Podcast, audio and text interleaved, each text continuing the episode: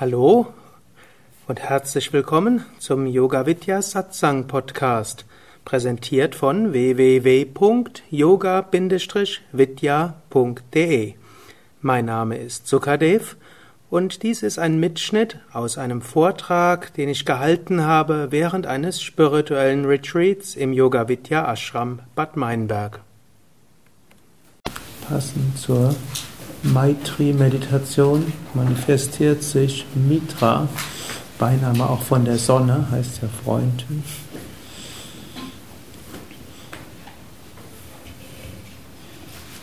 Und äh, wir haben ja zu Anfang von fast jedem Workshop die Shanti-Mantras rezitiert. Kann mir jemand gerade so ein Kirtan-Heft geben? Oder?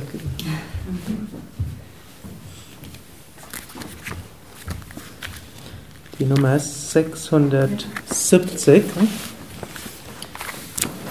Auch Shanti, Shanti-Mantras sind Wohlwollensmantras. Sie sind sehr uralte Texte, sie sind Teil der Upanishaden und damit Teile der Veden.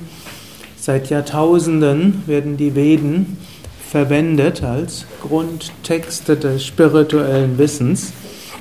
Und gerade jedes, bevor man die Upanishaden liest und studiert, rezitiert man immer erst Shanti-Mantras, so auch zum Zeichen dafür, um zu hohen spirituellen Themen kommen zu können, bedarf es eines gewissen Gemütszustandes, eines gewissen Geisteszustandes, eines gewissen Gefühlszustandes. Und das ist eben Maitri oder Shanti, eben hm, irgendwie Wohlwollen und Frieden. Und in den Shanti-Mantras steckt dort eine ganze Menge drin. Es gibt, also hier haben wir immer die vier Shanti-Mantras rezitiert. Es gibt dann noch einige weitere, die ihr auch dort hinten dran findet, die man auch rezitieren kann. Dann gibt es noch ein paar mehr. Aber ich will es jetzt einfach mal beispielshaft bei dem ersten nehmen.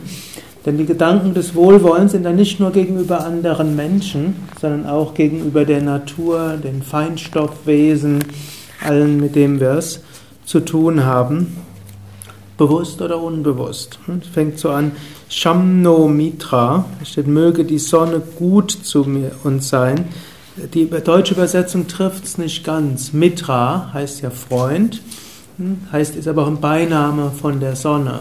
Und Shamno heißt eigentlich möge Wohlwollen sein. Und Wohlwollen zur Sonne und von der Sonne. Jetzt Mitra heißt aber nicht nur Sonne, sondern es heißt auch natürlich alle Menschen, alle Freunde, die wir haben. Mitra heißt aber auch diese Sonne, wo wir uns auch so ein bisschen bewusst machen, ja. Als Mensch denken wir manchmal, wir sind Herr der Natur, aber wir sind nicht wirklich Herr der Natur, wie die Naturkatastrophen in Haiti gezeigt haben, vor kurzem in Chile, in der Türkei.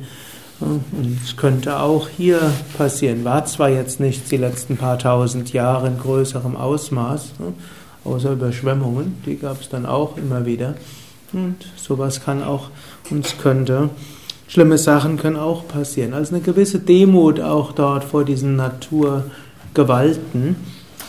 Dann Mitra drückt aber auch aus, wenn man die Sonne verehrt, nicht das physische Gestirn, sondern das ist, ein Feinst ist auch ein Feinstoffwesen namens Sonne. In der ganzen Natur ist nicht nur irgendwo was physisches, evolutionsmäßig gesteuertes, sondern da sind Naturwesen, auf die wir uns auch einstimmen können und wollen. Und egal, wo man ist, natürlich in einem Ort wie hier, wenn er dort im Park spazieren geht oder vielleicht noch mehr, wenn er zu den Leistrupper Wald geht, also von Fissenknick irgendwie noch weiter. Manche, die öfters hier waren, vielleicht mal eine Wanderwoche mitgemacht haben oder Ferienwoche haben davon gehört, oder der Externstein oder Norderteich.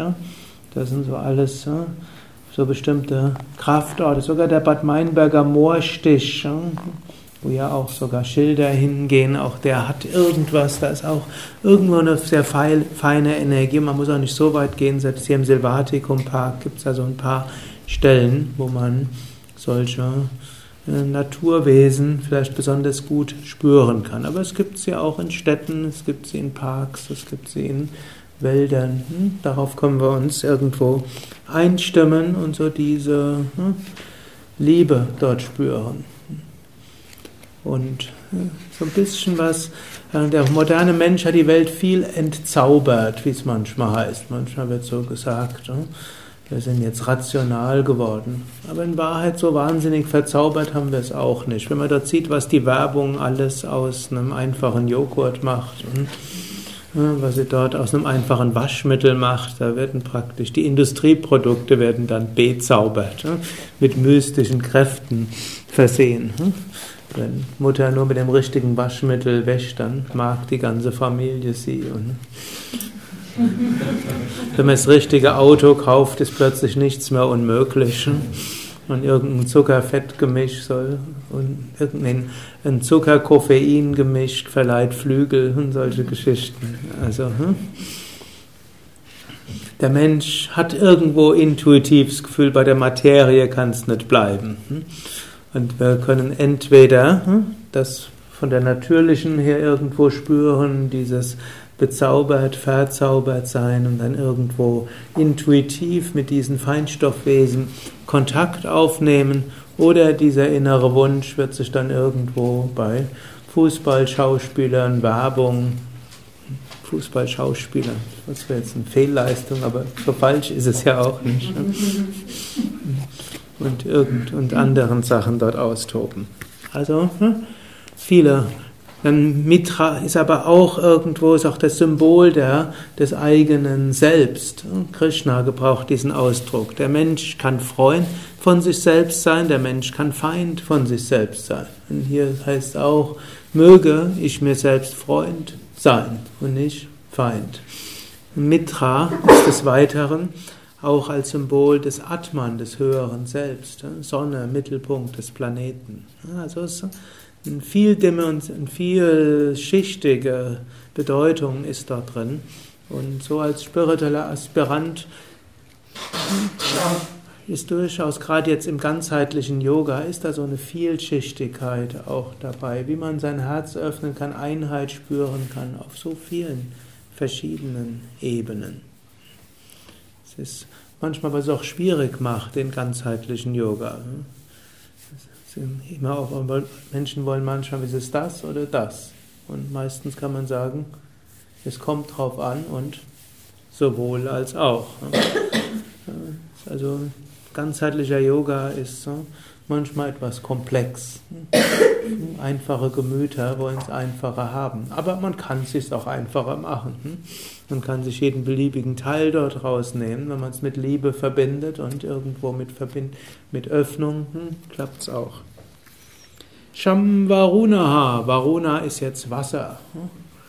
Und sowohl Wassergott, so wenn man Bach anschaut, da plätschert Wasser. Wasser ist ja was ganz Besonderes. So viele Eigenschaften, die das Wasser hat. Ein Physiker, der sich mit Wasser beschäftigt, ist fasziniert von diesen Eigenschaften des Wassers. Eine unglaubliche Geschichte. Wasser bis 4 Grad den wird, zieht sich zusammen, ab 4 Grad dehnt sich aus. Die sogenannte Anomalie des Wassers, ohne welches das Leben auf dieser Erde nicht gäbe. Denn dann wären eben die Meere von unten nach oben zugefroren, nicht von oben nach unten. Und dann hätte dort ein ganzes Fischleben hätte dort nicht sein können und in den einzelnen Eiszeiten wäre das Leben schon längst vorbei gewesen. Und äh, Wasser hat noch so viele andere Eigenschaften. Was ist eigentlich nur zwei Gase verbinden sich und werden flüssig. Und diese Flüssigkeit verhält sich ganz eigenartig. Warum das so ist, kann bis heute kein Chemiker und Physiker wirklich sagen. Wasser an sich ist etwas Wunderbares. Gut, und hinter Bächen, wenn man die, die Werrequelle, gut, so irgendwo hat die so ein leichtes Problem, da hat man durch die Straße drüber mit diesen Straßengräben, hat man an die Werrequelle anderes Wasser hingeleitet, sodass man die eigentliche Werrequelle nicht sieht. Wisst ihr, wo die Werrequelle ist? Ist gar nicht so weit. Man muss nur, wenn er hinter dem Haus dort Richtung der Bauernhöfe diesen Wirtschaftsweg lang geht, dann kommt irgendwann so eine größere, die überquert, und wenn man dann weitergeht, ist rechts die Werrequelle. Der könnt es auch einfach im Gästehandbuch, gibt es ja auch eine Wanderkarte, findet ihr die auch. Hm, da kann man sich auch irgendwo hinsetzen, da hat auch irgendwas. Man muss ein bisschen ausblenden, dass das nicht so idyllisch ist, wie man sich eine Quelle vorstellt. Auch gleich ein bisschen schön hergerichtet ist, aber wenn man dann spürt, Quellen haben auch Quellgeister. Bitte? Quelle hat so Quellgeister und das sind irgendwo, das sind diese Undinen, diese Nixen, die haben irgendwo was Schönes und der Bach hat etwas. Teiche, Meer, überall können wir irgendwo spüren, da ist was Besonderes. Natürlich auch, wenn man einfach ein Glas Wasser trinkt, auch das hat etwas. Und hinter allem steckt dort eben Varuna, die Gottheit des Wassers. Shamno Bhava Tvariyama. Bhava ist mit Gefühl. Und dann Yama ist der Totengott. Mitten von allem Schönen gilt es auch zu wissen, irgendwann hört alles auf. Wir werden irgendwann diesen Körper verlassen. Und möge das gut sein. Und auch die, die, die Verwandten, Bekannten, Freunde, die wir haben, mögen das irgendwo einen gut, mögen sie einen guten Tod haben, heißt das letztlich auch. Wir werden alle sterben. Das ist jetzt keine pessimistische Vorhersage. Es ist nur die Frage, wann und wie. Und glücklicherweise hm, behaupten die Yogis, es gibt noch eine Reinkarnation. Also mit dem Tod ist, ist es nicht zu Ende. Ich habe ja irgendwo das Manuskript jetzt fertiggestellt für ein Buch über Karma und Reinkarnation, was das vom Yoga-Standpunkt ist. Irgendwann im Laufe des Jahres wird das dann auch mal als Buch verlegt werden. Wenn man dazu einiges weiß bezüglich, wie, wie eine Seele den physischen Körper verlässt, wie man dort vielleicht helfen kann und was dort alles noch geschehen kann, das kann einen irgendwo so öffnen und viele Erfahrungen auch deuten. So viele Menschen die mit Yoga gar nichts zu tun haben, haben irgendwelche Erfahrungen Verstorbenen nach dem Tod, haben Visionen, Gefühl, Gegenwart und so weiter. Also all das sollte man nicht ausblenden, auch der Tod gehört zum Leben dazu. Indra, Indra ist der König der Götter, der Engelswesen, symbolisiert so ein bisschen eben, dass irgendwo die ganzen Feinstoffwesen, die hinter den ganzen Ablauf der physischen Welt und der Naturen, vielleicht auch des Sonnensystems und der Galaxien stecken. Da ist auch eine gewisse Ordnung und da gibt es eben auch Indra, auf den wir uns auch einstimmen können. Brihaspati ist zum einen der Lehrer der Götter. Brihaspati symbolisiert aber auch letztlich, dass wir uns einstimmen wollen auf spirituelle Lehrer. Wir wollen lernen. Wir, es ist manchmal so, man geht zum Lehrer und sagt, bitte lehre mich, aber ich sage dir wie. Ich habe es schon öfters irgendwo hm, auch gehabt, dass hm, jemand irgendwo hm, mir etwas, mich etwas fragen wollte. Und dann hat er zehn Minuten geredet und dann war die Zeit vorbei, aber vorher wollte er fragen. Hm. Manchmal ist das ja auch das Richtige. Hm. Irgendwo durchs Reden bekommt man Zugang zur Intuition und dann plötzlich kriegt man die Antworten selbst. Darauf bin ich ja auch schon, habe ich euch ja auch schon mal erzählt, dass das auch passieren kann. Aber es gibt schon irgendwo der Wunsch auch zu lernen und sich zu öffnen. Aber natürlich nicht nur gegenüber einem Lehrer, sondern wir können lernen von den Ereignissen in der Natur. Wir können lernen auch von jedem Menschen, nicht nur den spirituellen Menschen. Man kann sogar von den Dummheiten anderer lernen. Es gibt so einen berühmten Meister namens Dattatreya und der wurde mal gefragt, wer war dein Guru? Der hat gesagt, ich hatte 24 Gurus. Und ein Guru war die Honigbiene die abends, als es eigentlich schon kalt war und die Zeit war, zurückzukehren in den Bienenstock, hatte irgendwo dort noch eine schöne Blüte gesehen und gedacht und ist dann noch zu dieser Blüte gegangen. Die Blüte hat sich verschlossen, die Biene konnte nicht raus, ein Elefant ist gekommen, hat die Biene zertreten. So hat, dann sagte Dattatreya, von dieser Biene habe ich gelernt, hm, dass man die Zeit beachten soll und dass alles ein Ende haben kann. Oder ein anderer, hm, irgendwo, hm, ein anderer Guru war ein Elefant. Und zwar gab es dort Menschen, die haben den Brunftschrei einer läufigen Elefantenkuh nachgeahmt. Der Elefant ist diesem Brunftschrei nachgelaufen und ist dann in eine Falle reingetappt, wurde dann in Ketten gelegt und dann hm, gezähmt hm, und hatte seine Freiheit verloren. Davon hat er gelernt, hm, dass die Instinkte einen in die Irre führen können und einen die Freiheit rauben können, wenn man sie nicht mit Viveka paart. Also 24 solcher Gurus. Also es sind nicht immer diese Katastrophen-Gurus, hm, aber wir können eben auch von Dummheiten anderer lernen. Hoffentlich machen wir nicht genau die gleichen. Wir können von großartigen Dingen anderer lernen. Wir können von den Herausforderungen lernen. Deshalb Brihaspati immer wieder wichtig.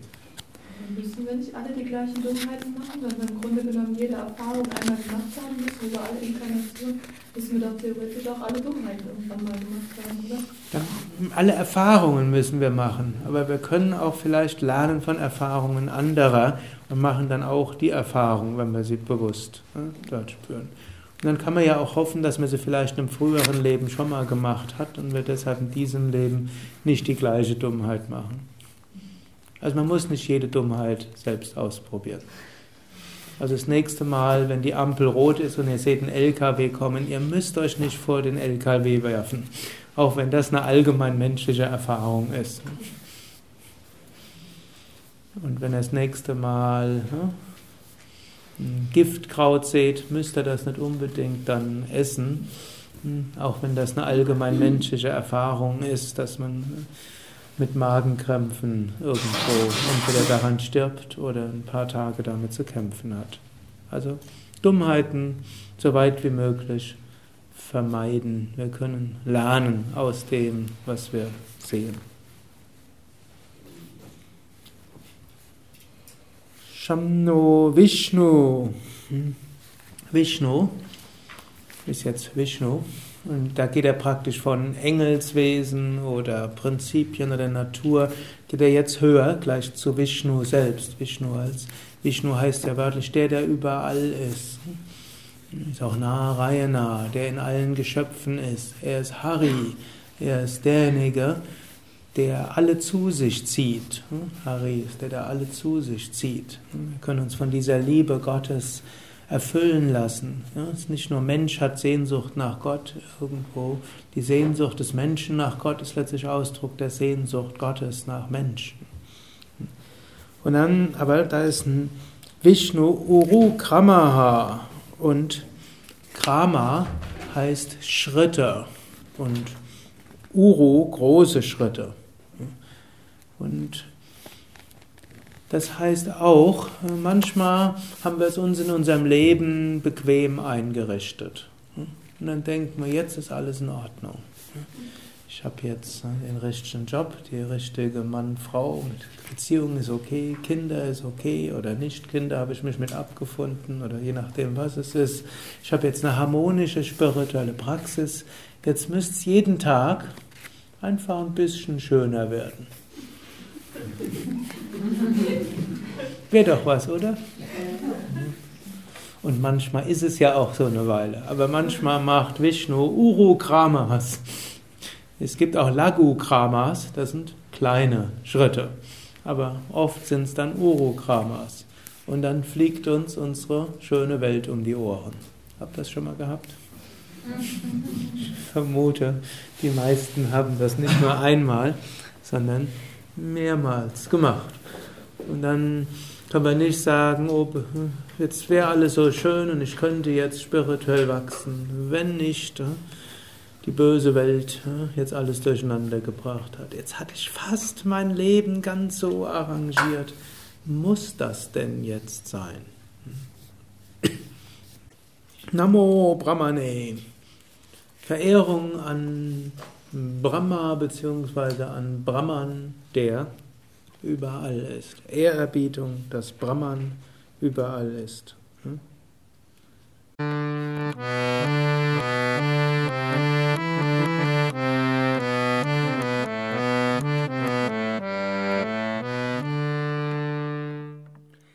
Das war die aktuelle Ausgabe des Yoga Vidya Satsang Podcasts. Mehr Informationen über Yoga, über Meditation und den spirituellen Weg unter www.yoga-vidya.de. Ich freue mich auf Feedback, auf Kommentare, auf Bewertungen in iTunes, Podster oder wo auch immer du diesen Podcast beziehst. Alles Gute, bis zum nächsten Mal.